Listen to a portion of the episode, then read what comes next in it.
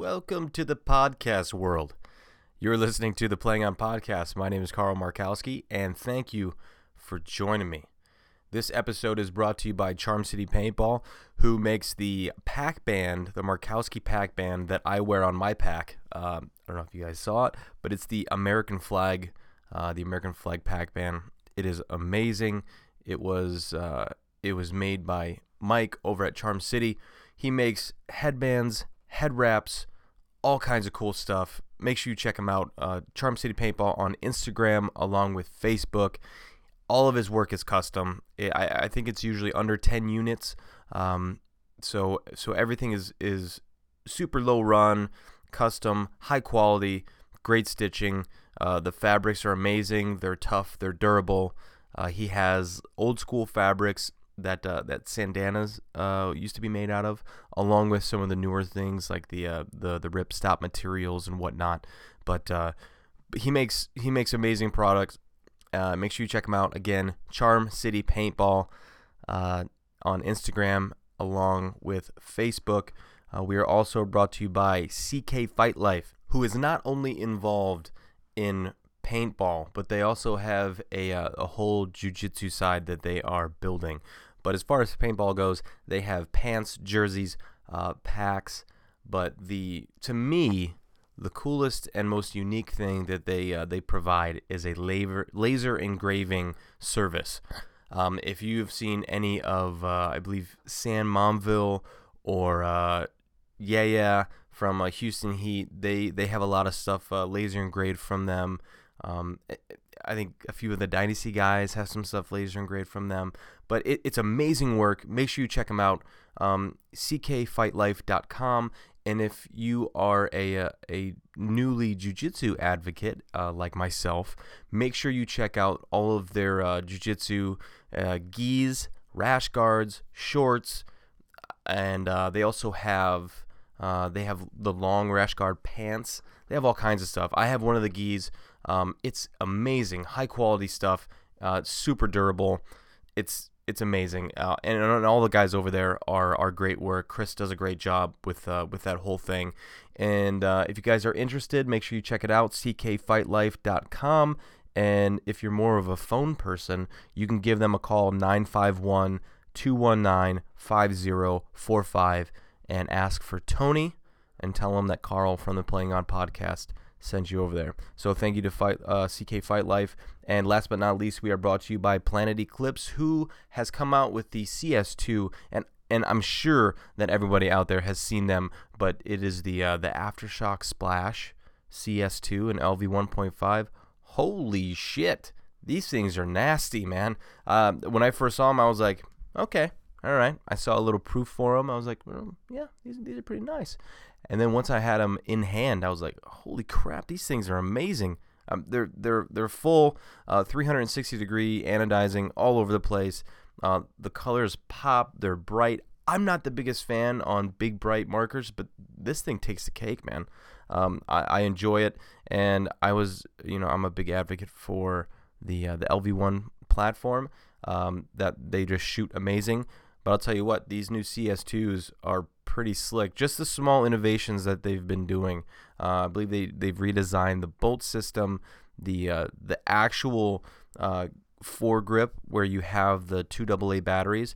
They now eject out of the bottom.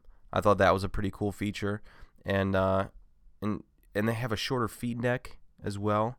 But uh, and and the actual the, the, trigger system on it is pretty intricate intricate too and just just the, the, the design team and the work that Planet puts in is is amazing, and, and they do a great job for the paintball community and the paintball world in general. So so thank you uh, to Planet Eclipse along with all of our sponsors, Charm City Paintball and CK Fight Life. That's all the ads. So this podcast is with Bart Yachimec. I've been wanting to do this for a while. Um, especially ever since I started doing the podcast uh, in general, I've been wanting to get him on here. We went on a few rants. Well, I went on a few rants, but uh, you know, things I wanted to get off my chest and, and really hear from the horse's mouth. Uh, and and who better than Bart because he's so involved with with everything. And uh, and from what I got, I knew Bart was a great guy, but from what I what I got from the conversation is that he is really one of the people that are on board who really want to help this sport succeed um, on all platforms, whether it be uh, tournament style, whether it be scenario or anything. He he really wants to put his best foot forward and uh, and see this sport in in the spotlight, and uh, and whether it be with Ghost Sports, uh, you know, streaming on Facebook. I mean, that was another huge conversation that uh, that we got into. But um, you know, he wants to see the sport grow, and agreed with a lot of the stuff that I was that I was approaching him with, which was uh, pretty interesting. But uh, but enough of my babbling. Here is the podcast with Bart Yachimec.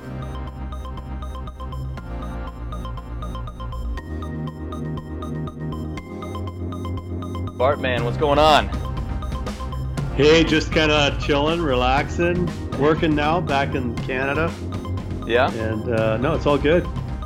So, um, if you don't mind me asking, what is uh, what do you, you do for a living? Basically, I'm in the car business. Mostly, uh, I got uh, six stores.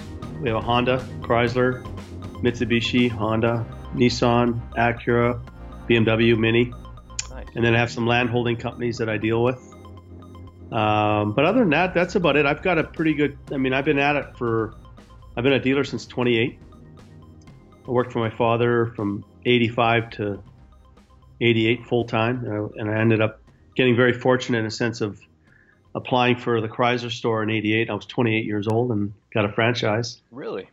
Yeah. So, and I, but I, I mean, I really worked my, I worked out of fear back then. and, uh, and, you know, you worry about being successful and, and, uh, bell to bell. And Joanne will attest to that seven days a week. And then, you know, I, they saw the drive, I think, from a Chrysler perspective and a young guy that could make it make it work. And that was a Jeep Eagle franchise, small small store in the beginning. And uh, I remember with my father, was uh, I was running both of his stores, Nissan and Honda at the time. And he, when I got my own franchise, he said, "You're allowed to take." We had 70 of staff, and he says, "You're allowed to take one person," because I had a lot of loyal people. My father was semi-retired, and uh, so I ended up taking one one employee and, and grew the business from there. Wow. I mean, that's and you know a lot of people, and and I, I've noticed this as I've uh, as I've grown up, and uh, the world became more more real as you grow up, and um, you know I looked at a lot of successful people, and and at first I, I think a lot of people do this. At first, you look at them with with jealousy and some kind of like, why them? You know, and, and why this and why them and why this, and you can even take it to uh, to Edmonton Impact themselves. You know, and you, and you look at it and you go, you know what? It comes down to one basic thing: hard work. And and, and the more I've the more I've read about it, the more I've uh, I've witnessed it myself. Uh, it, it, it's truly just hard work and putting in the time and, and everything you have and being passionate about it. And I, I can guarantee you that some good you might your end result might not be what you want, but I can guarantee you there are paths and there are different opportunities throughout that path. but you will find success as long as you put in that hard work. Yeah, I mean, if I look back, uh, if you think about '88, and I worked. Well, I was a hockey player from when I was eight. So, well, I was a hockey player until I was 25 years old. I want to get into And that I- too. Yeah, you know, and I worked my tail off being a hockey player. Um, and I had a lot of fun too. I mean, we all at those days it was a lot of beer, drinking and and old school uh, hockey. But um, you know, you dream about being a hockey player, and I tell you, I, I can. I worked. I was in shape. I was phenomenal shape, uh, and you know. The sun, kind of the end of the tunnel came, and it was like it was over. You, re- you realize it's over, and then, but as you get into a career of another sort, like I did in the car business, I worked out of fear, and I say that seriously because I didn't want to fail, and I, I worked seven days a week. I lo- but then again, I loved the car business Mhm. as I got going into it, and I, it made something. I've got guys that worked for me. Uh, I've worked with guys that that have been car lot guys or like lot people moving cars around that are dealers today, and all the because of they just love the business. And then, you know, impact. You talk about impact. Well, hell, we couldn't win a tournament for until 2010. I remember when you guys Uh, came in, yeah. Yeah, you know, and, and PSP was our first win. We never ever did win an NPPL event other than the Kansas City uh, Shemazel that went on.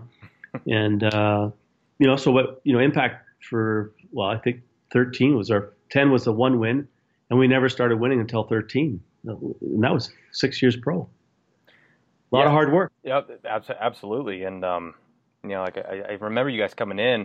One of my more, one of my most embarrassing uh, times on a paintball field was against you guys. It came down to a one-on-one, and I think it was with, I think it was Zach, who I was doing the one-on-one. I was playing. Um, I was.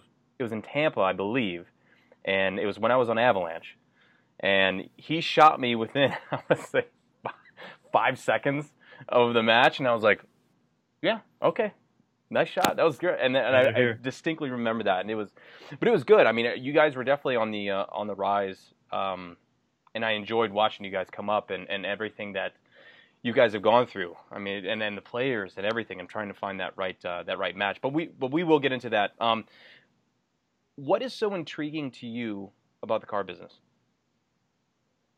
Well, it's a total people business. Uh, you've got a team of, you know, a small store will have 30 people. You've got family, friends. You've got things that go on behind the scenes. In front, you know, it's the hard work every day.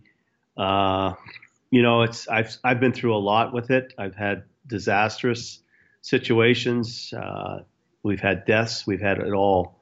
Um, it's really a family affair for me in a sense of seeing success, you know, with people uh, where I've taken it.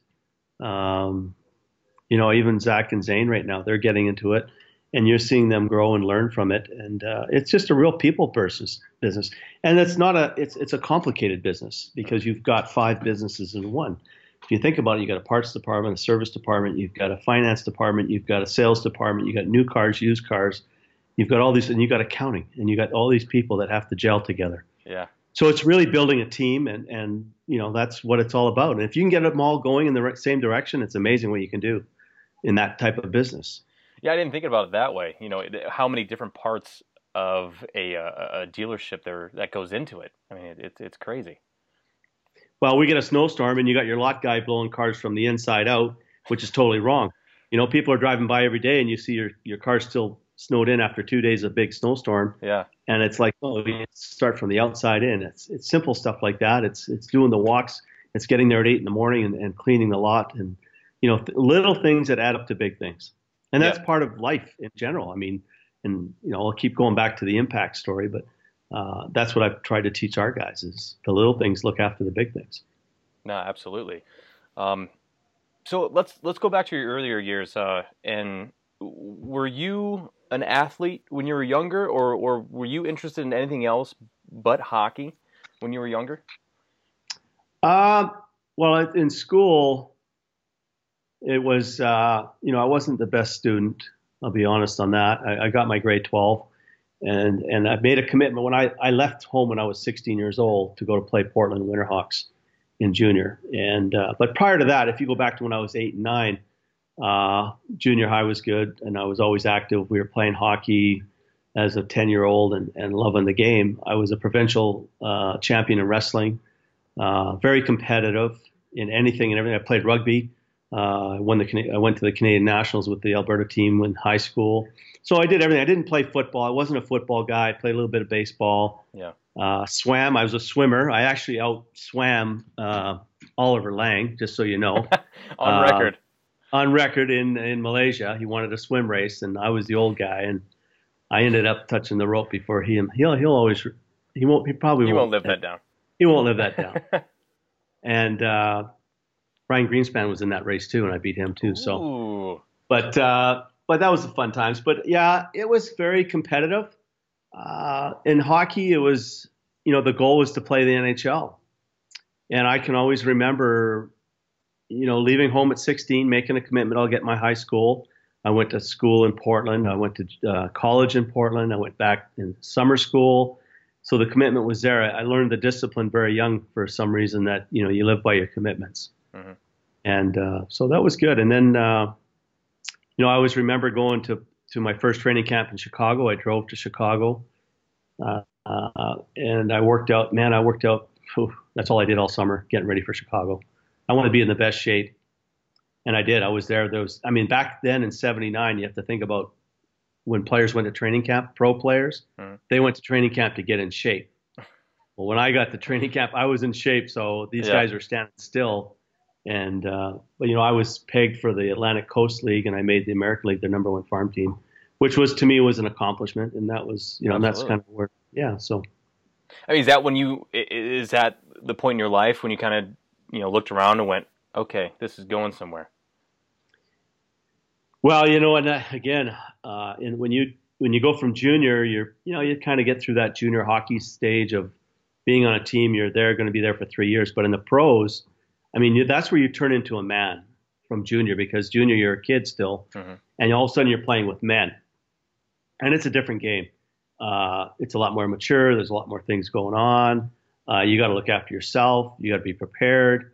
Um, you know, there's nobody babysitting you. Whereas in junior, you had you know, you had you lived with parents, you lived with at home like you were still living at home. But then you move out and you're on your own, and it's a different world. I mean, you're all of a sudden you got nobody to really talk to at times, and uh, you're living in a foreign place. I lived in Moncton, Springfield, and uh, you know, you become a man. That's really at 19 years old, I'm on my own. But you still had your teammates and all that. You know, that's all part of the hockey game. Yeah. Uh, but I mean, I, I tell you, it was that first year in pro. I was, you know, last guy cut from Chicago. You know, I had high hopes. I was just flying, and then you get down, sent down to the farm team. Okay, you make the number one farm team, and then, you know, I sat for the first 15 games and never saw the ice really, what's going on. And then at the end of the year, I get sent down. Uh, and at that time, and it still happens today, March, there's the deadline, cut line. And if you're that top 20 player, you're going to stay on the team, or they bring someone back from Europe or whatever. And I was one of those guys that got sent down to the Atlantic Coast League, if you can believe this. And you'll remember the movie Slapshot. Mhm. There's always a good little story here. Um, and I was with a team called the Hampton Aces. I got sent down for the last 12 games of the year and uh, my first year pro, and and uh, I'm in the dressing room in Hampton. We still have three road games left, and the team folds. I'm in the dressing room. I'm kind of the newbie there yeah, in a young team. So the team folds, and the guys get together. Well, let's you know let's finish the road trip. Let's go. So we go to Erie, and that, and it ends up we play the Hansons, who played in the in the movie Slapshot. really, So I played against the Hansons, if you can believe it, in the in the farm teams, and that was my real learning process of understanding what it was like to be on the outside. Because I got sent down, and then nobody really cared after that. I was gone. It was like, uh, you know, I've been with a team all year, and then all of a sudden, it didn't matter anymore. So, you know, in life, it's tough because you think you're you're so important to the team, Mhm. but you're really just a number yeah, um, as hard as that's to say, because you're part of the team. You'll make the best of it is when you're there, and you can do as much as you can. But if you're cut or you move on, I mean, they move on to other people, same as business. We all move on. A new salesman, a new new manager. The business will always survive. It's just part of the world. So I learned a lot then. yeah. That's what I, that's what I was gonna say. I was gonna you you almost have to refer uh, reference the business in that standpoint because they're always trying to get better and they're trying to fit the puzzle pieces in. And if you don't fit, I mean, you don't fit. No matter no matter what you do, if they don't see it working out, I mean, there's nothing. There's nothing you can do. I've I've obviously never been in that situation before, as, as far as that high of level. Um, but I can imagine it's it's it's it's fairly easy to know that if something's not working or if something is working, that the higher ups are going to make that decision, and you know it, it is what it is when it comes down to it. Yeah, you just don't have a choice at sometimes, and you're doing your you're doing your best, and then it's it's not good enough. And but you know it's again, I, if I put it to business and to into the hockey world, getting sent down was one of the good things to realize you got to do a little bit better, you got to work a little harder, or whatever the case may be. Um, you know, you're not the right fit right now, or, or they had somebody else come in that was better, and so be it. I mean, it happened to me three years later. I was in Switzerland playing, and they called me. The Oilers called me in Switzerland, and said, "Hey, we want you to come back and play for our farm team to help us get in the playoffs." It was my last year pro hockey, but I hear I get the call from Europe now. I'm the Europe guy coming back, and they had to drop somebody off the roster to make room for me, who they're trying to improve their team. So it, it's just it's the dominoes. It's it's eat or be eaten, right? It's life, yeah. Yeah. So, uh, I mean, I think that's one thing I love about hockey too. Is I mean, you're not the biggest guy in the world, too, and and you know, I, I what I like about hockey is that, um, I think a perfect example is uh, Brad Marchand from uh, from Boston. I mean, he's not very big at all, but he is as much as I hate him too. The the guy can play hockey, and it's crazy how he can just be in the right place at the right time. He doesn't have to throw the big hits. He will if he needs, you know, or even Pavel Datsyuk. I mean, he will. He his timing, the timing is there, and as long as you can do that, you will have those other guys that will do all the manhandling for you. Well, if you think back to the 80s, 90s, the early 2000s, the player was a lot bigger. The game has changed in the game of hockey. You know, hockey's there is no hooking or, or you know, you can't hit anybody in the right way, the wrong way today. It's it, the game has totally changed from when when I played. Yeah. I mean, I played with uh, big guys, but Leanderthal, so I'll call him, and I was 5'8". I was 178 pounds. I would lose six pounds a game. Yeah. Um, and I was one of the fastest guys on the ice. Um, you know, when I went to the Oilers training camp, the, the time trials, I was second fastest on the team. So, but it, again, it didn't help me because I was so small, but yet I was I was good. But it was just a, a numbers game back then. It, mm. was weird because I left Chicago to go to Edmonton, thinking, hey, Oilers hadn't won a Stanley Cup, you know, and it's my hometown. Maybe I'll get a break and blah blah. And I was good. I was a good hockey player. I led the American League in scoring for 65 games, and. Wow. Uh, you know, but it just didn't happen for me. And uh, you know, the last year with Chicago, I left and went to the Oilers, as I said, and then next year they're calling everybody up because there's so many injuries. And a guy gets a chance to play in the big leagues, you make the best of it, and then all of a sudden you get that break, and all of a sudden you earn your way in. And it's not really a, you know, I will honestly say, guys, guys will make it because of a contract that they've earned because they had a great career in junior or, or college. Mm-hmm. Guys with contracts are going to get the, the benefit of the doubt. Yeah in a lot of cases. So it's yeah. it's all over the place. I can't say it's. You know, I can only say I'm going to have to say I blame myself. Uh, you know, whatever. Just timing wasn't there, whatever you want to call it. Now, do you follow the uh, you, do you follow the Oilers now? Yeah, it's a hometown now, so we've been season tickets holders with the business for shit, almost 25 years. Yeah, how, so how about McDavid? Still, it's phenomenal. really is quite a player. I mean, he's he is so fast and light on his feet. It's amazing how he can maneuver out there on the ice. It's it's amazing. He's uh, just the skating ability. I feel. I mean, he, he can be so far down the ice with so few strides. It's it's crazy. You would have liked to seen a guy like that playing with Gretzky back in the day, mm-hmm. in that in that era, because that era and this era is totally different. It's a different game. Yeah, I was watching a just watched a documentary not that long ago, and it was called it was called like um, uh, like hooligan, not hooligan, or just, it was pretty much just about all the the bigger guys who used to fight. Fight, yeah, I saw that. Yeah, I watched that myself too. I thought it was that's an interesting. In, yeah, super interesting. Yeah, yeah, and those guys are extinct now. Yeah, yeah, exactly. There's not a real need for them, and yet they were probably the best guy in your team, the best guy in the dressing room. Um, you know, because you felt protected. Mm-hmm. You know, but uh, I fought some guys back in the day. I fought Jeff uh, Brubaker and uh, Ted Nolan back in the day. really? So, yeah. Who won? Uh, I always won. I was left-handed. there you go.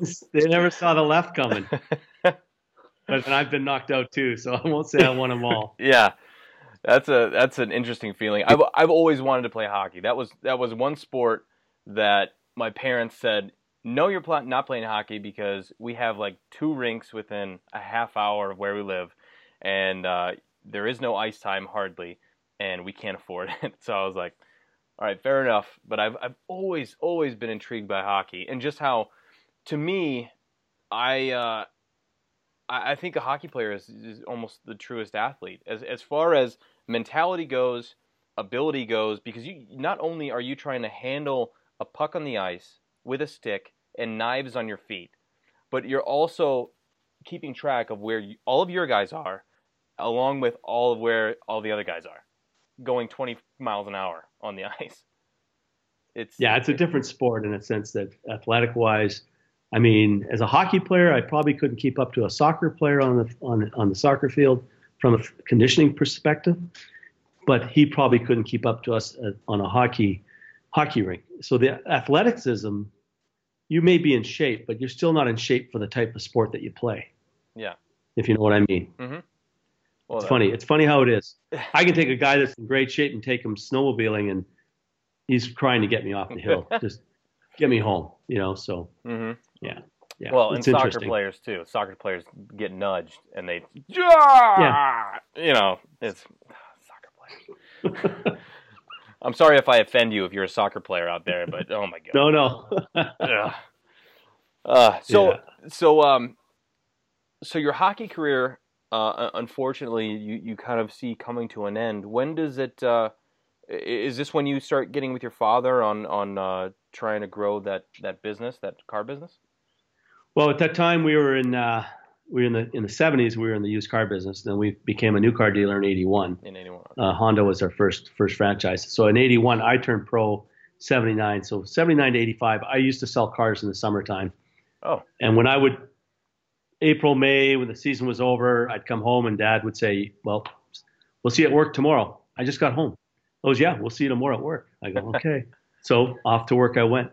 But then the one year we won the Calder Cup in '82, and I came home and Dad says, "Well, we'll see you tomorrow." I said, "No, I'm taking the summer off because I just need a summer off." So there was one summer that I told my dad that I said, "I'm not, I'm not working this summer because I just won the Calder Cup."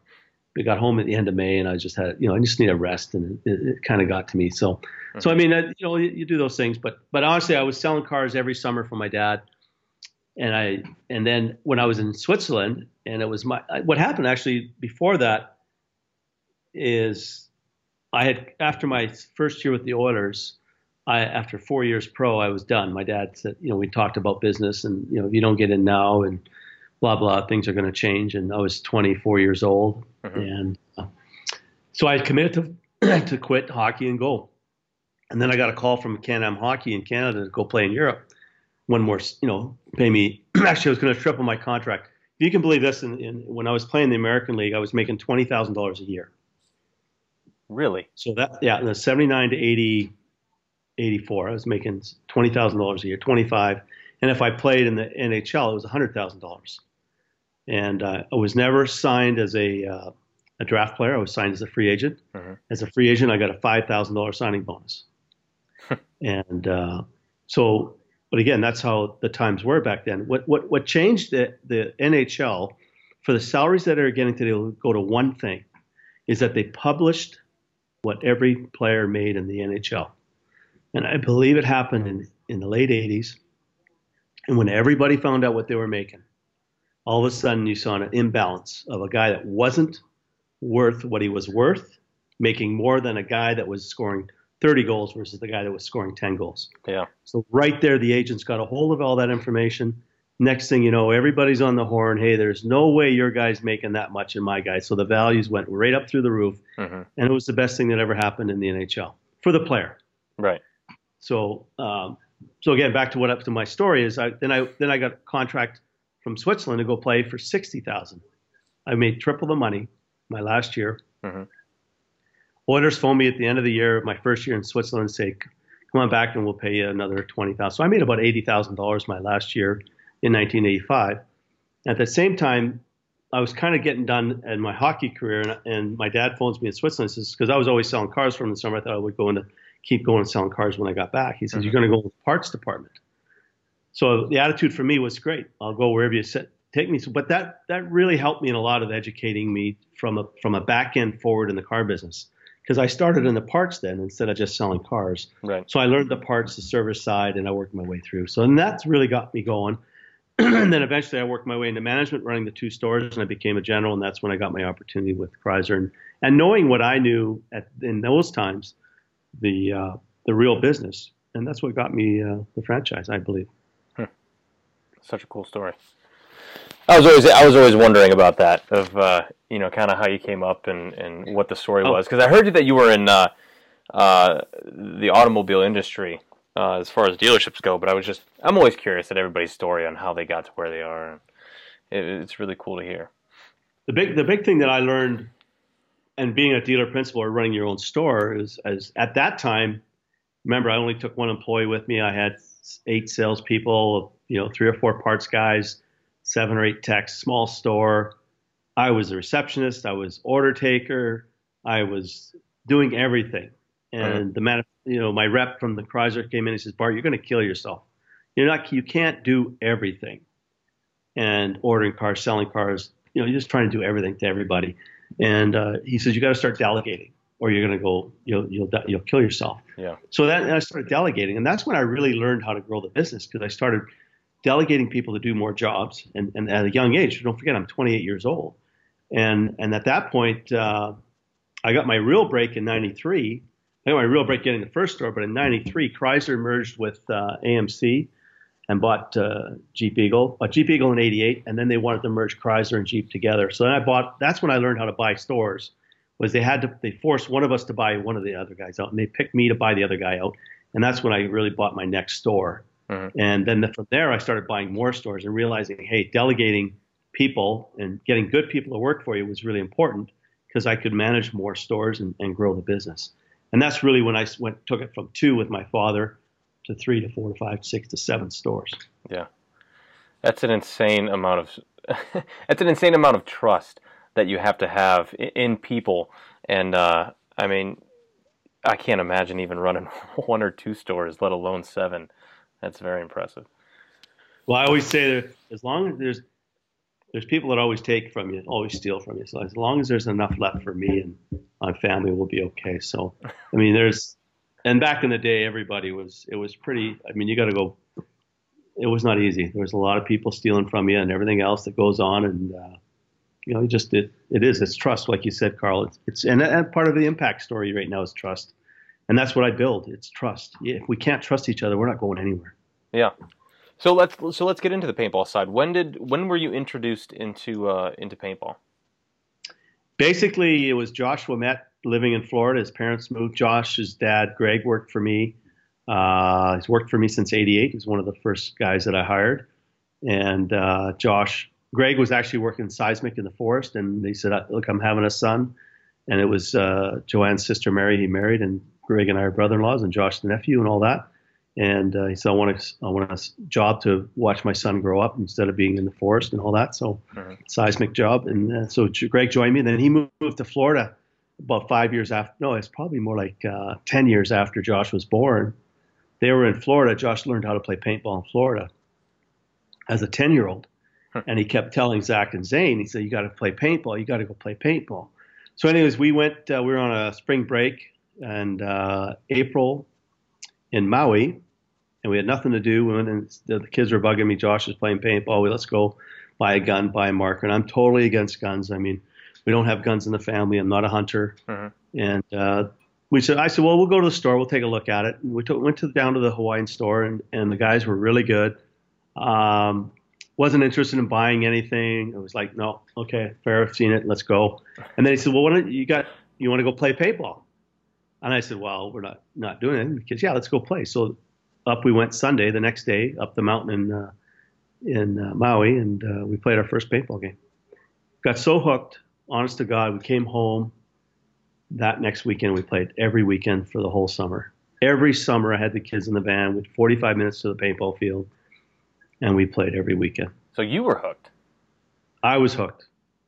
I was so hooked. Joanne got hooked. Joanne, we were buying you know, uh, a lot of credit to Dale Kerr, who was our paintball mentor back in the day, mm-hmm. who's now passed away since. His, uh, he was a great man, a great. Uh, I thought he ran a great paintball field, indoor, outdoor. Actually, I helped him buy it. Uh, we leased a paintball in, indoor in Edmonton because we didn't have, we only had paintballs five months of the year. Yeah. So in the wintertime, we couldn't play paintball. We had to go down, have drive two hours to the nearest paintball indoor store. I feel you, man. And, I'm in the and we would drive, we would go every other weekend just to go to a tournament or whatever through the winter.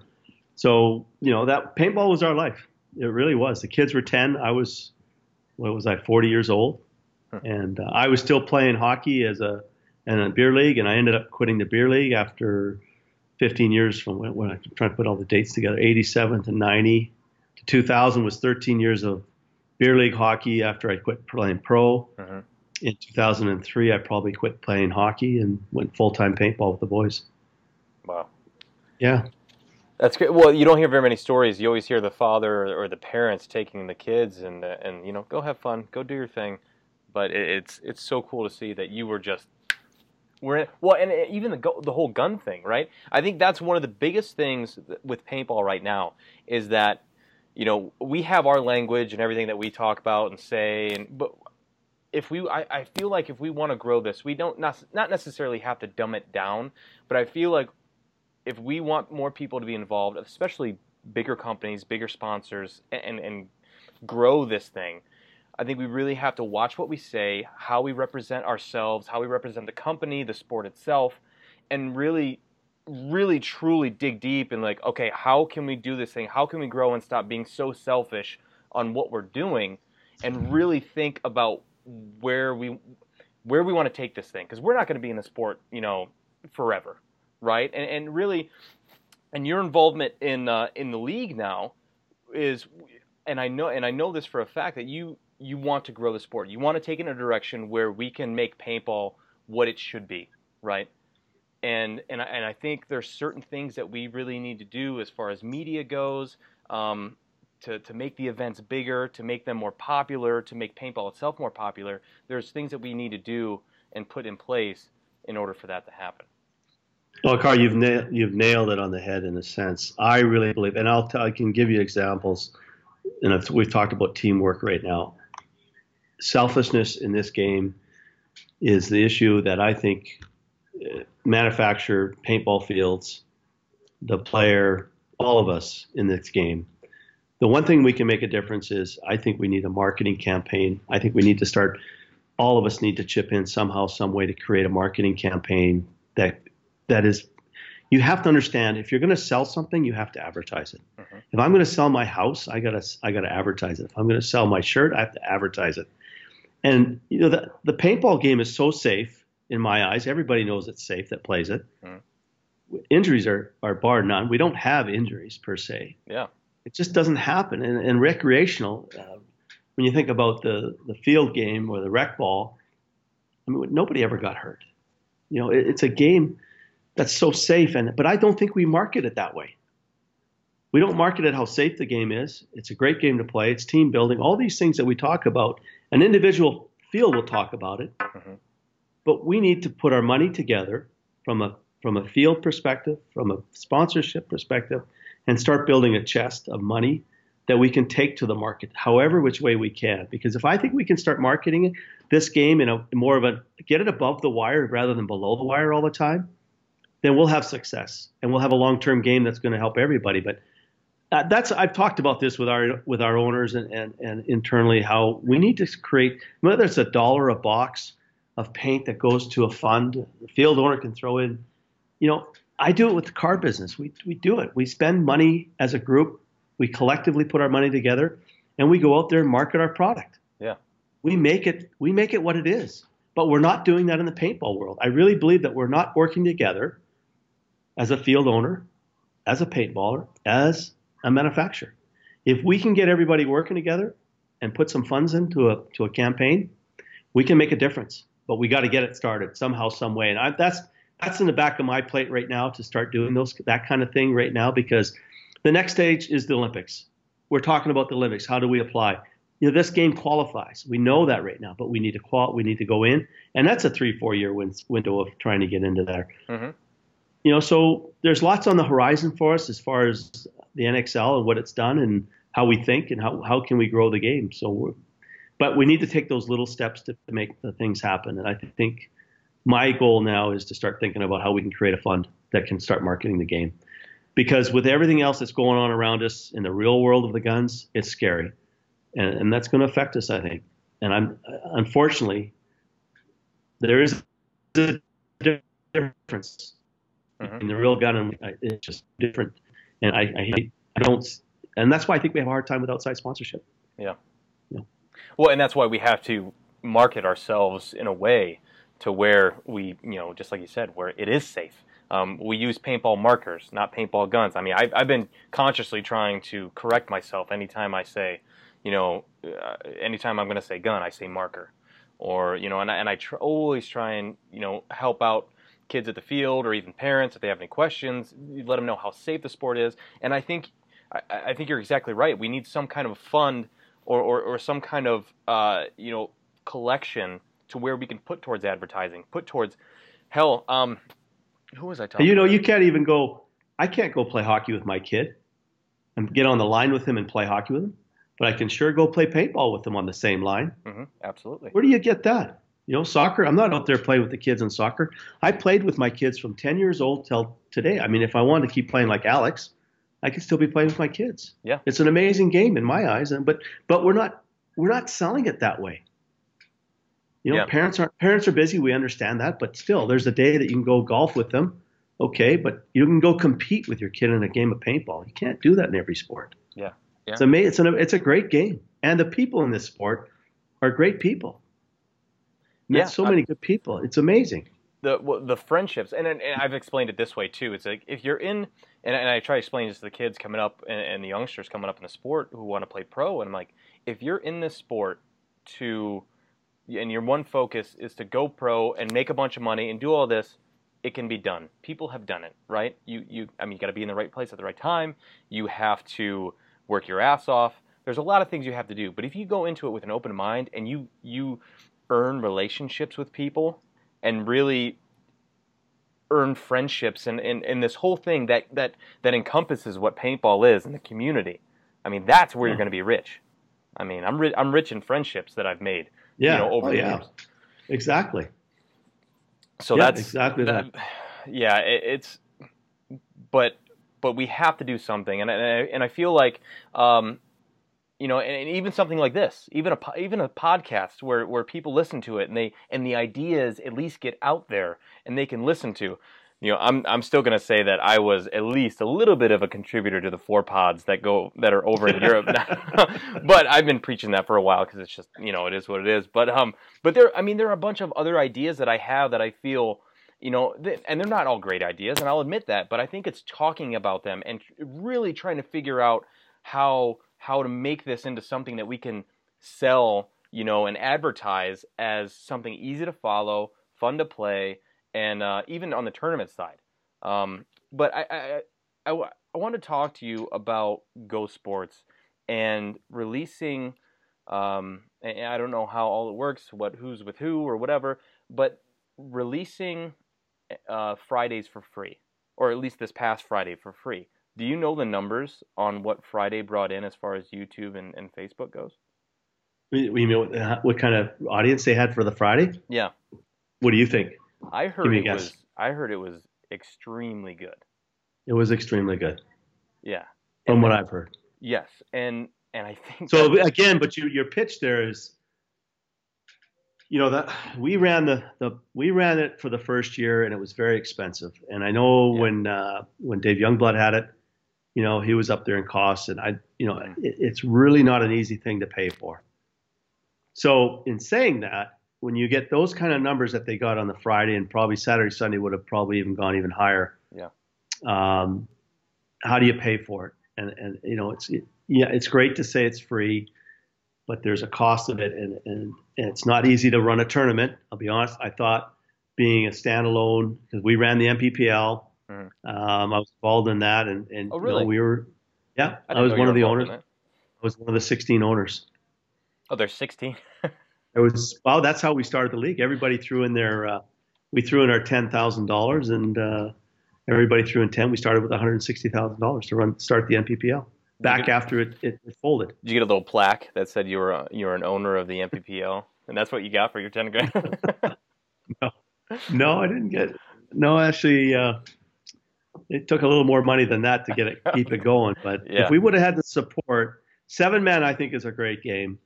Uh, I don't know if we're getting off track here, but um, the, the Go. Sports is not. Uh, it's just not a. It's expensive to run. They've got, and even today, I look at their staff right now. Support is huge in what they've got there. So they're, you know, for them to run Friday was an exception. I think they're trying to grow the the uh, the sport by doing it that way, which is probably the smart thing. And hopefully, they got some uh, people to join in after that. Yeah. Uh, they've got it. They've got UFC or not a UFC, but they've got boxing in there now, or, or uh, um, the fighting in there. So they're starting to grow it, and and hopefully they're successful. I mean, that's it's a great format. yeah. Um, I'm not. We knock- I'm not first- knocking them. I'm not. I'm not, I'm not No, trying no. to. You know, I'm not trying to Yeah. knock him or anything. yeah, but the numbers were good. Yeah. When I heard uh, when I heard what the numbers were, I was like, I knew it. I, I knew it, and I and I think I think it's something as simple as, uh, and I and I said it you know plenty of times on on this podcast. I was like, we need to at least get the curious factor out there because if we can get it if we can get the videos trending on YouTube, if we can get them on Facebook, and we can get people just interested in the content and in the sport itself, I feel like it would it would eventually be something that you would not be able to ignore. I mean, because uh, already I feel like we have that because we are still so small and confined to our small little world that I feel like people are curious. People still, I still get it all the time. Oh, you can turn pro in paintball. Oh, oh, oh there's tournaments. Oh, you can do this. You can do that. Yeah. But if you do something as simple as what they did on Friday, and put it on Facebook, and you're, you know, you know how mindless people get whenever they get on Facebook or Instagram or whatever, and they're scrolling and they say, "Oh, what is this? Oh, I didn't know. Well, that's pretty cool." I mean, that there is huge. Is is huge yeah. to me, and it just takes the right amount of people or person to see that and go, "I want to know more." you know, and, and then that's, well, you, that's Tom Cole and I were talking the other day, and uh, he said, "You realize, Bart, there was a commercial on the Super Bowl for paintball back in 1984." 84. 84. Wow. So, yeah, think of that. It was actually a commercial. Well, so GoPro, again, exposure. Hey, uh, uh, GoPro had a yeah. uh, they had a commercial, and uh, I think I was talking to uh, Greenspan about this. Uh, GoPro had a commercial where it, when one of their cameras was sitting on the ground, and then like a, a, a dirt bike went by, and then it got splashed, and then it got shot with a bunch of paintballs. And uh, I was like, that right? I mean, we need to we yeah. need to get this involved. There obviously there's something there, and whether it be, I don't know. I'm I'm not. I'm just a little peon. I'm I'm a, I'm a player, and I'm, I just have ideas and whatnot. But I feel like uh, I mean, do you see some kind of a players' union or team union happening at all, and maybe some kind of uh, I don't even know where to go. You know, I didn't, I, I didn't, go to business school, so I really have no idea. Yeah, the union side of things, or players' union, isn't really. It depends what your goals are in that sense, or what your objectives are to, to accomplish with that, because it's a different. You know, the union is. I mean, I belong to it, and when I played in the American League, mm-hmm. um, you know, it, it's it's it's trying to protect what you have as a player, right? It's it's really uh, and trying to benefit more, get more benefits or whatever it could be. It depends on the goals. So right. player union, I don't. I mean, again, I'm back to where if we want to grow the sport, you know, I got to figure out how to way to grab the field owners, yeah. how we can get the field owners to start participating in a, in a group thing where if there's a thousand or fifteen hundred field owners across the United States and North, um, you know, Canada, whatever, worldwide. I mean, we've got an opportunity with this. Uh, with the with the card system that we've just generated through the NXL, which you know we can put a certain amount of funds from each card to a fund, and we can start it there. I mean, maybe that's part of the leader. And he just gave me an idea, Carl. So uh, maybe that's where we start it, a fund that's going to generate a marketing campaign. Again, back to the union side of things for players. I've been on one. I've, I've, I've been a part of it. I've even been a rep for it, so I understand it. But it depends on your goals and what you want to accomplish with a player rep, with a player. Uh, yeah, I mean, I, thinking of it like that Yeah, I, I know exactly what you're talking about. I guess it's just um, because I feel like right now there's there's such a totem pole of players, not just talent wise, but I feel like like overall there's such a difference of um, obviously Impact is a is a well funded team, but our overall, I mean, amazing players. Don't get me wrong, but you know compare them to some of the other teams, and it's you know, in other sports, you have that that cap, or even that base pay, right, or something like that. And I feel like the player, the the, the basic paintball player, professional paintball player, we're not contracted. We're not. It's it's almost like handshakes. You know what I mean with with with what's happening. And I'm I want to grow the sport, and I want I want all that to happen because I know once that happens, the players and their benefits will come along with it. Um, but I'm trying to figure out where the player comes in and what what incentives the players have instead of going in this. Hopefully, I'm not going off two track, but um, but in, a, a lot of and what I've noticed in the league is you kind of got to fight for yourself. I mean, you're playing for a team, but you have to make those friendships and those relationships and you know try and get in good with this company even though you're playing with this team and you know try and make the friendships here where if something possibly doesn't happen because not a lot of teams have contracts you know you know this you know sponsorship so maybe they're going to help you try and find another team. And it's trying to find that where we can get players on and kids coming on and the the younger generations coming on going, okay, it, it does seem like it's structural, and, and you know there there are local teams around here, local pro teams that that I, I don't want to not be on. You know what I mean? Well, it's a it's a bigger problem, I think, because of the game is is is I'll I'll call it a hobby, in yeah. a sense that you know that's that's part of the game.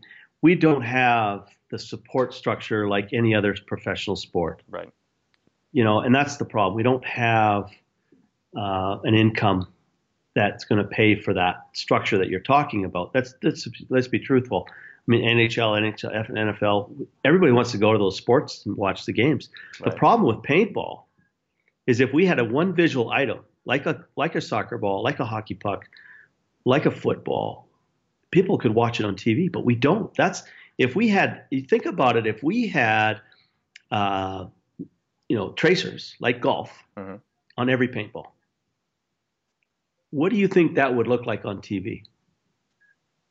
It would, be, to me, it would be absolutely amazing. Or brighter, just brighter shell. Do you think brighter shell? Five guys shooting against each other, ten balls a second. All these uh, crosshair, you know, the lines, the shooting lanes, all that, all this ammunition going in the air of shooting each other would be amazing on TV if you could see it. Mm-hmm. We can't see it on TV. So if we could trace the balls and have it visualized and seeing people get hit and, and or marked and, and walking off the field because it, I mean it would be exciting. It would be made for TV and a, in a I, it would bang just like that. Yeah. So can we get tracers in, in all these paintballs? Is it a brighter shell? I don't know. But if we could visualize it, but right now we can't visualize it on TV. That's part of the problem. In, in, we, we watch our our Go Sports now, we understand the game because we enjoy it. Uh-huh. But put me in front of, get me somebody that's never played the game and put them in front of it. They don't have a clue what's going on. This guy's just walking off the field. What happened? Put my grandma no in front idea. of it. See what happens. Right. So to me, that's our biggest challenge, and I don't know if that'll ever get solved. Mm-hmm. So I have a, I, I have a pitch for you. What do you think about a professional standalone league where it's the NXL, but you have your amateur league, which is all your divisionals, up to maybe semi-pro, or you can have semi-pro be with the pro. But you have your all your divisional leagues, and then you have these separate events that are just semi-pro or pro, and you make it exclusive. You know, people can come and watch, and I feel like people will. And you you you just have the pros play these events in these cities where all these other you know the popular cities where the where paintball is. Well, we've talked about that, and honestly, we haven't. We've we have talked about running a pro league circuit that would just be pros and and limit it to that. And again, I mean that could be something that you could try. And and uh, are you going to draw the traffic? How are you going to pay for it? Uh, who's paying for the teams? I mean, right now it's it's another thing is you think about every pro team pays an entrance fee, so we can't really tell the pro teams what to do because they're they're paying to be there. It's like right. they're a customer of the NXL. We tried to go X Games. Uh, the problem with the X Games situation was that it was, you know, television is perfect and everything else. Space, they had no space for us. I mean, our fields are, you know, 150 by 120 and plus plus, and we had no space to get into the X Games. We've actually gone down that path of trying to get it on with the X Games. Uh-huh. Um, so again, I we've talked about it. I'm not sure how it would financially pay. I guess. Yeah. Because all of a sudden you go there, and uh, the structure right now, man, I don't know. Even even the structure right now, it's not easy for the NXL. I'll be honest. Knowing the numbers that I know, um, we put on a good show. We we run a clean.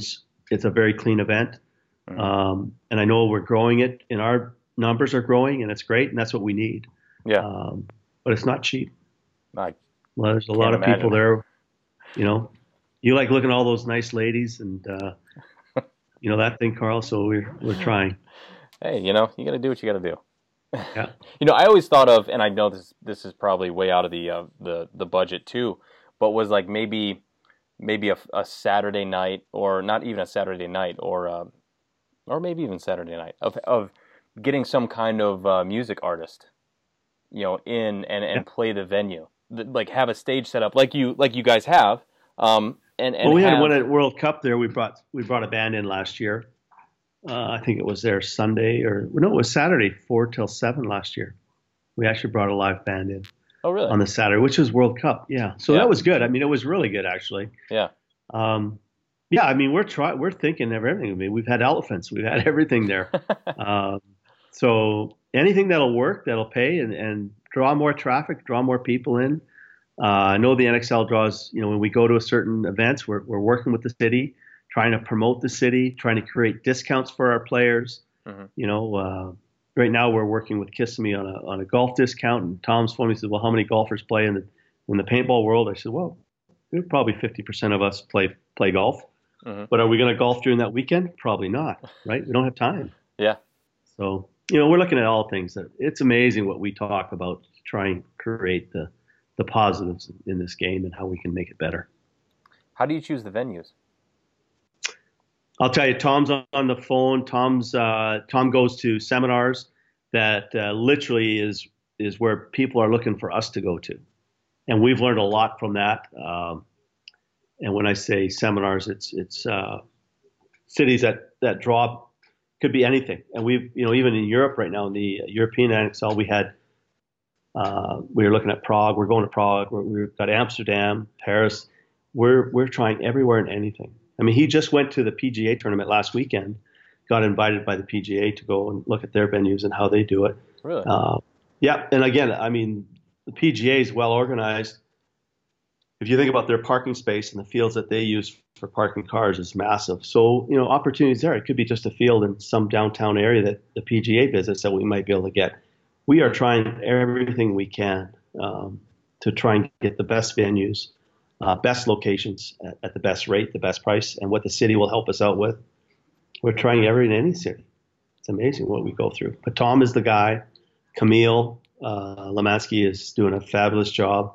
Uh, you know, just both those two are really pushing the venues and trying to get the best we can. I wish I could go to Europe this year. I, I, I was really thinking about it and thinking about it, and uh, just with work and everything, I've never been. I've never been to Europe this whole time I've played paintball. Really? Yeah, I've I've always wanted to and never, never got the chance. And uh, you know, Well, the nice thing about the fact there now is we're going to Prague. Uh, we had London, we had uh, Dublin also on the list. Again, those are venues that we're working with continually, trying to find a better place. And uh, that's I think the London events at the Olympics, the old one of the Olympic sites. That's So that's going to be kind of exciting. Yeah. yeah. So, but well, we want to go to different cities in Europe with with the NXL now, with Europe and that. So create a little buzz there. Uh, and I have another question for you because I know that, uh, and everybody knows that uh, that you guys bought out the PSP after what was it, 2015 after one event uh, after after Dallas. Yeah. What mistakes did the PSP make that you are trying to avoid with the NXL? Well, if I go back to the PSP, and I think Dallas was a good example, when a rainstorm hits and there's trouble, you've got to jump to the pump and help people out. And we, I don't know if you were at that Dallas event, man. Oh, yeah. It was, you know, there was, you know, the hay could have been used a lot more places. Um, and, you know, those are things that, like, if we get into a situation where we get a lot of rain and it gets real, you know, the, the event's got to go on, but you can't just let people walk through and struggle with their bags and, and do whatever they they just dropped the ball in my mind Mhm. that they did, didn't help the, the, the, the customer which is the paintball player and that's where the PSP failed they stopped helping they put up the fence they opened up the gates and said have at it but Yeah. when things happened like a storm it just seemed like you know and yeah they're they're going to deal with down nettings and all that but but it's the paintballer that's walking through the the mud and can't get anywhere and you know, we kind of help. We kind of look. Our our attitude is if we get into that situation, we're there to help the client, and so we'll do everything we can to correct it. If it's putting hay down, uh, pieces of plywood to walk through an area, we're going to do whatever we can to make sure that they see that we're trying to help them get through this event. We're Yeah. all trying to get through it. So hands on deck, everybody's there. Um, and unfortunately, the NXL's had great weather for the last three years. I'm gonna knock a bunch on wood right now because of that. Because it, it has been very generous. Yeah, the paintball gods. Well, but think about when Dallas, the, lo- the location and the time, they never changed the date on their Dallas dates, and they never looked at weather issues. We we look at weather, we look at temperatures, we look at. Look at look at World Cup today, November we moved it out of out of October because everybody wanted it out of October for one reason for Halloween for the field owners, which we did. Mhm. But what we didn't realize when we moved it into November, the weather got better. we got shorter days, but we got great weather. It's cooler. There's no humidity now. I mean, Yeah. SP back in the day in the middle of October, it was humid, hot, 110 degrees. Yeah. Humidity was 100. People were dropping. It's Like, melting. yeah. So those situations were that's where I think the PSP dropped the ball. Is they didn't. We look at weather dates, even the September date now, August. It was the middle of August, hot. We moved our Chicago event to September.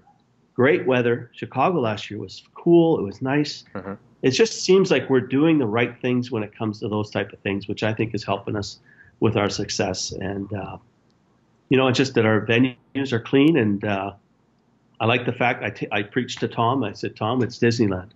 We got to Yeah. keep it clean. So there's a big push on keeping it clean because if we're going to a dirty event, nobody wants to come back. Bathrooms have to be checked.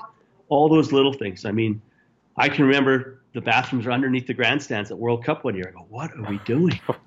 Why are the bathrooms under the grandstands? I mean, Yeah. I don't exactly want to sit there all day and and sit there. So Mhm. those things that are those little things add up for what the NXL is doing today, in my mind.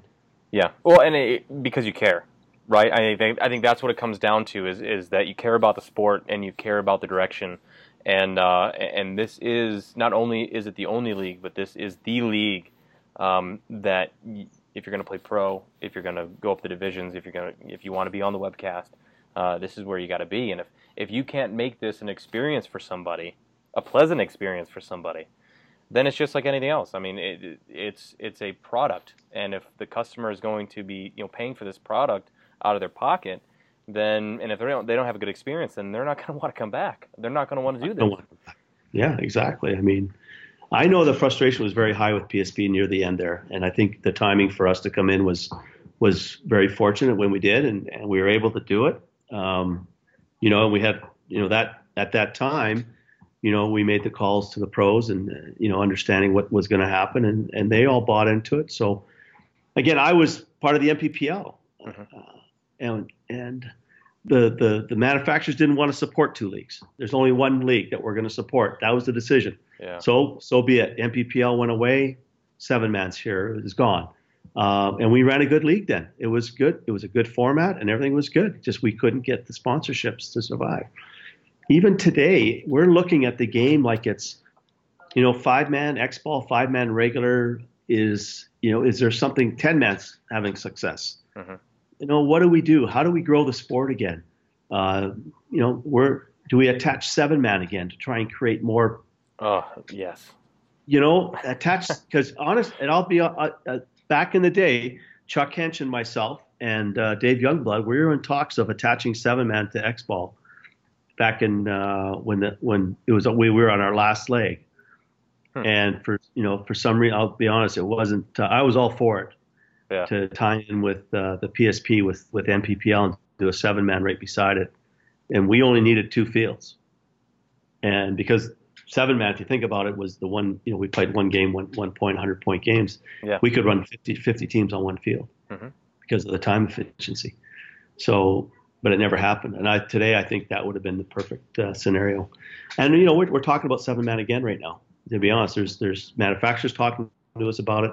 You know, do we add that that side of it, that side of things? So uh, why? w- One thing I'm I'm totally for seven man. I miss seven man. I thought I thought it was a great. It was just enough guys on the field to really not lose track of too many people, and, and, and you really played as a team. It wasn't so, I guess, robotic as everything went. You really played as you know these little groups inside of the seven man as two or three man groups going down the field and. I love seven man. I, I could talk seven man all day. Well, but you know, I would ask uh, Carl, and you say it. You every anybody I talked about seven man loves it. Mhm. But if you think about the problem right now is the size of the field. You know, field owners are all structured right now. But uh, you know, Impact we actually played seven man this year on the size of this field with this with the change in the bunkers. The bunkers are, I think, make it that we could run seven man. Mhm. So it's on the table right now with us to talk about what we can and how we can do it. And is it is it out there? It's out there. I'll be honest. We're taking we're taking a hard look at it. Are you guys thinking at all about, or, or let me let me rephrase it, uh, with Europe, the divisionals being four pod, is that more of an experiment to see if you're going to transfer over to a limited paint, or or is this kind of just well, man, we'll just see what happens? You know, there's two sides to this story on that one because the mentality in North America is nobody wants to play with four pods. The mentality in Europe is four pods makes it affordable, and you got a taste of that with two. And we felt that we needed when we when we took over the Millennium, we felt that we needed to up it a bit just to give that player a little bit more, whatever you want to call it, flexibility. The you know the game is you know some people say they love the game at two pods. Well, to me, it slows down very fast. Mm-hmm when you're out of paint, you're out of paint, and it's you know you're not moving, and the, to me the game slows down. So we'll see with the four pods how it works. Um, I think it comes down to the European mentality of the cost factor. Um, other than that, I don't know what else to put it to. Uh, you know, it's just a cost factor over there that they've gotten used to. It's you know again, but you're back to what's what can a paintball manufacturer can't afford to go to a pro to a tournament and everybody's shooting two pots. Paintball right. manufacturer says, I don't need to be there. Right. So you lose the support of that type of, of sponsorship in a sense to run a tournament. Mm-hmm. I mean, so maybe pro tournaments go away in Europe. I mean, we're going in there for our first year. Right now, I think we've got 75 teams for our first event uh, scheduled right now. We're, you know, we're a month away. Our hope is to get to 100 for the first event. Yeah. I don't know if we're going to get there. So again, it's hard. I mean, it's, uh, trying to make it go. I don't know the answer to four pods or whether you know are the American people going to say yeah we can we can go to four pods. We've talked about it, but I don't know. We don't want to upset our customer. So this so this is my take, and I, and I think it has multiple um, you know multiple heads on it. But this is my take on the four pod thing. I, I think with four pods, and maybe a few you know, different things that could change. I think with four pods, you start eliminating the the bounce shot, the continuous bounce shots, uh, and practice of bounce shots, which I think has changed the game drastically. Um, but I, I think also what tends to happen is that you know, I've been watching and averaging out the points on even on mostly the pro level, roughly two minutes or less, I, average point I would say, and I would say depending on you know if you go over that two minutes, guys are shooting more than two pods or, or I'm sorry, more than four pods. If you're in the back, if you're a front guy, you know, some depends on it's all situational, right? But um, but I think a lot of the average points are between a minute and a half and maybe two and a half minutes.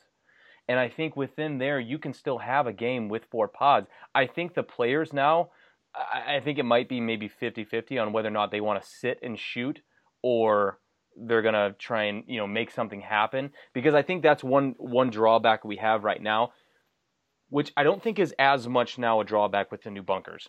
But there's a lot, there's a tendency to just well I have a million pods on my back I can just sit here and shoot this until you know the the game might be 1-0 but we're ahead by one and I can just sit here for days and just and I think when people tune into that whether they be at the tournament or or on the webcast and they tune into that and they go well, nothing's happening. I mean, yeah. you're seeing these yeah, people and nothing's happening, and I think yeah. that's a huge drawback. And you know, and I and I think you know I, I, I can only assume that you guys are trying to figure out a way, whether it be Ryan Brand had this idea of some maybe some kind of two minute uh, two minute shot clock or two minute uh, restriction where you have to score within two minutes. It's it, it's a, it's not a no point. You either get a point or you don't get a point, kind of a thing. And it's I don't even know how you structure it. It'd have to be, you know, a circle of people throwing brain, you know, brainstorming out there. But, um, but I, I think that's the one thing with four pods is you can you can actually maybe start structuring it because even bringing in the paint companies, you know, you think about it, and the pros, I don't know the paint structure of how what kind of discount we get, what this, what that. I don't want to know, but all I'm going on is your average points, and I think average is about four pods of what they're shooting. I don't think it would change that much if we limited the paint. No, honestly. you're right. Yep, yep. I would tend to agree with your four pod average. Yeah, and I, I just I'm trying to, and I don't know now with maybe the players having four pods, what mentally that would do to them if they would want to go down the field faster and and and do this or do that. I see guys ending games with five or six pods on their back. And I'm like, you're it's you're doing it for I mean for insurance reasons. That's why you have Yeah. the pods on your back. So uh, I- don't know. I'm just bitching the bitch because I would love to see it four pods because I think that would. I think I think it would change the game. I think I, ha- I have this crazy idea that if you go 15 balls a second um, in semi-auto and you figure you bring the smartest people in paintball together and you figure out a way because I think I think that was one thing that I loved about seven man right not only the format but semi-auto I never Oh. I never I never shot a uh, uh, anything other than a stock board and I can I, everybody's like oh, everybody Yeah. had a cheater board everybody did this Yeah. I set my trigger up and everything where I could shoot that thing so fast and it was a personal thing for me. And if I can if I can train myself, it's just like a football player. If if I'm a quarterback and I can throw a spiral into a guy's hands and I do that over and over again, that's a skill. If I can shoot a paintball marker fast, that's a skill and an advantage in a semi, you know, a semi-auto match or whatever. But let's say now that instead of all these players being able to sit one-handed and just load and hold a lane like that, like imagine if they actually have to shoot. You know, now they're doing this and it's only five balls a second because you know they they can't control their marker. The marker isn't doing the work for them. Imagine how much the game would change then because but now everybody's like, oh well, it's still gonna bounce and it's still gonna do this. I was like, well, I'm sure there's an answer to everything and and you can get around it and and regulate it in some way. I just think it would make the game so much better because I feel like we're getting. I'm on a rant right now. I'm sorry, but Well, I'll tell you, Carl, I am all about this. I am all about semi-pro or semi uh, semi-auto. yeah, I think it's the way the game should go. I think we should go back to it. Think about this. What did you and I do when we had the semi-auto gun? We'd be sitting there in our living room watching TV and triggering our gun, see how fast we could you get to 12? Could you get to 13? Yeah. Could you get to 4? We did it all night long. Yeah. What do we do now? Our gun sits in the garage and I'm sitting here watching TV with nothing to do. Mhm. I can't trigger pull that gun anymore because there's no it, there, it just sits in the it garage. It does the work for you. So And that's why why- even learn? It? Yeah. Yeah. Why? Exactly. So I'm all about semi-auto. I, I think we should go back to that. I've I've I've stated it. Um, I would love to see it because I think that brings back the real game. The player And the player is going to practice. Yeah, It would bring the real skill in the player. I mean, we're talking. Believe me, we are talking about those things right now. And uh, yeah. you know, we may. I think the way to break it in is some exhibition matches.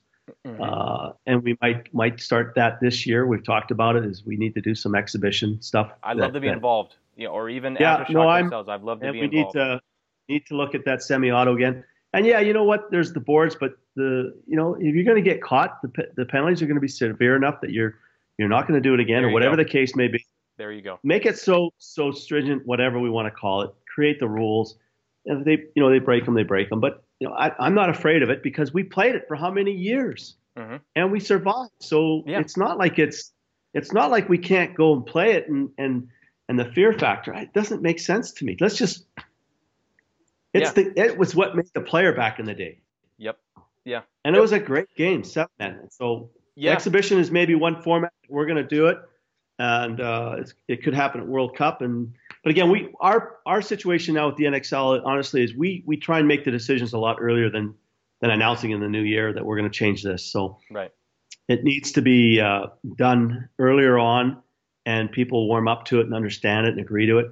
The one thing that we're very conscious of is our customer, and and you know we want to. That's why I don't think it's an elimination of this or that. It's maybe an addition of this, and then it'll cultivate to its own. It may cultivate one way or the other. Yeah. You know where people will gravitate to seven man if if that's what we're going to add. Um, if the pros play, maybe we throw it at the pros that they play seven man and there's a graduation from X ball to five man. Who knows what we're, how we're going to make it work or what's best? Yeah. But if we, I, you know, ten Well, man's great. We're looking to the future, right? I mean, that's the whole goal is looking to the future, and, and, and, and paintball is one of those unique things where uh, it's constantly changing. I mean, every, you, it might not seem like it, but we are constantly changing and adapting to try and figure out the best format, the best this, the best that, and and I think that's again why I brought up the whole 15 balls a second semi-auto and how we were discussing how it it brought the skill out of the player, and some people not might not might think it's a skill, but I to me, I think about when I first started playing and when I first started learning how to do that. And and and, and then I think about kids now and you have a tournament player in a box that does all the work for them. They they get these these mechanics down to where they're not even thinking, they're just doing these movements because they they're shooting through bunkers and they're doing all this because it, they have this machine gun in their hand. And I'm like, you're not learning gun skills. Just gunfighting is not it's not just that's controlling your marker. And if i want to shoot five balls in this direction i know five times that i pull the trigger they're going to go here they're going to go here. You know you have more control. It's like driving a stick shift car really. Yeah. i mean that's that's yeah, how i feel exactly. about it. So yeah, i mean i agree. enough beating that dead horse but uh but i'm glad i'm i'm really super glad that i get to talk to you about this i'm even more happy that that the things that you're telling me that you guys are actually discussing these things because I'm I'm not in the room and I know a lot of people in the league or in paintball themselves who are curious about what you guys are talking about or the direction that you're taking it and and I think that this conversation alone um, I hopefully brings light to a lot of people out there that that you are and and the other owners are out there to you know bring the best product to the table and the, and the best experience for these players. That's really what we're trying and, and yeah, we need to. Yeah, everything we've talked about tonight, Carl, is great because it is, like you say, get it out there a little bit more that people start realizing, hey, it's not like we're we're sitting in the back rooms just accepting what we're doing. It's not. It's a matter of us trying to do the right thing and grow it and get get more paintballs in the air. there you go. Well, I appreciate it. I won't hold you back too much longer. Um, uh, but again, thank you so very much for sitting down with me. I would love to. Uh, there's so much more I wanted to discuss, but uh, but I, I I would really like to do this maybe you know, at the end of the year or, you know, further down the year, um, you know, and where the league, you know, is kind of rolling along. We're only, I still can't believe we're already a, a an event into the season already. Yeah. But, um, but we should, we should definitely do this again. I have a lot more to talk about. For sure. All right, Bart, I appreciate it. And we will, uh, we'll see you soon. Good job. In, what, Dallas? Yes, Dallas is coming up. Be All ready right. for Dallas, Carl. oh, I'm ready, man. I've been doing jujitsu. I my conditioning has been and hands down, I mean, people are probably tired of you know having me here like talk about jujitsu and everything. Hands down, I have had this has been my best condition that I've been in in my life. And wow. Well, you look fast out there. You've always looked fast though. But if that, but it's great. How old are you now? Uh, I'm 45. Jeez, holy smokes! No, I'm not 45. 45. I'm, I'm 30. Look- no, I'm a, I'm a young 32 is, is how I there you go. I say it. Yeah, you're in good shape. But you're yeah, thank you. And then you know, I, I hope to continue playing as long as I can. But but jujitsu has what jujitsu has done for me is what paintball did when I first discovered paintball. That's that's how I'm getting into ju- to jujitsu now. Yeah, yeah. And what's crazy is that um, it's relatable. I mean, jujitsu is so physically demanding, but also mentally demanding, and it's the same thing in paintball. There are these windows that open and close, and I mean, you've played the sport. Um, it, it, opens and closes, and you have to determine when to go, when to shoot. You know, you see all these windows. So, yeah, yeah. I mean, I relate it a lot to uh, a lot to paintball, and you know, it's just it's something that's really taken a hold of me, and it's got me even deeper into paintball now, and I'm having a good time. But um, but awesome. enough about me. Bart, thank you so much again, and uh, I, I hope to talk to you more, even off air, about ideas yeah, yeah. and and uh, ways to grow this thing. Awesome. Thanks. Thanks. For, thanks everybody. And I love all you haters out there too. You're, you keep it interesting. Hey, as long as you're talking about it.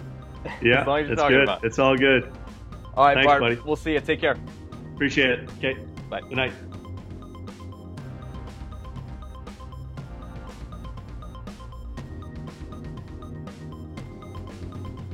Thank you, Bart, for sitting down and having this chat.